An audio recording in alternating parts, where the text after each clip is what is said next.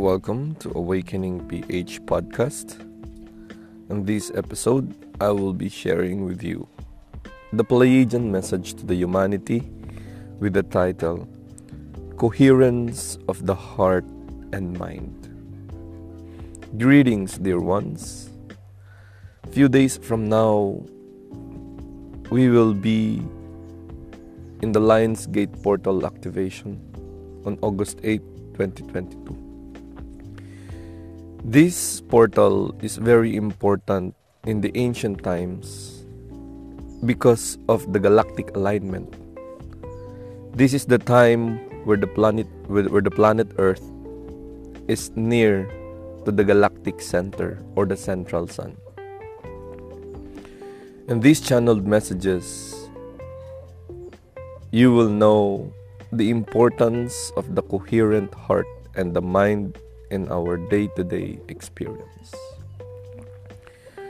What I am about to share with you here is the effect of our intention and the key to achieve the coherence of the heart and mind. Know that intention is our covenant with God.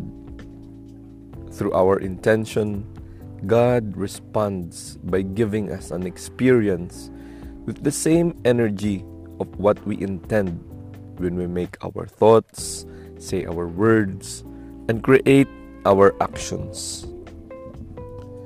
No people other than the self and God can know and understand our intention in every thought, word, and action.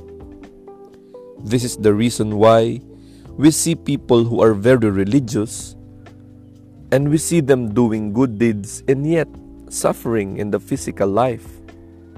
The reason for this is the inner conflict. This inner conflict is the conflict between the mind and the heart.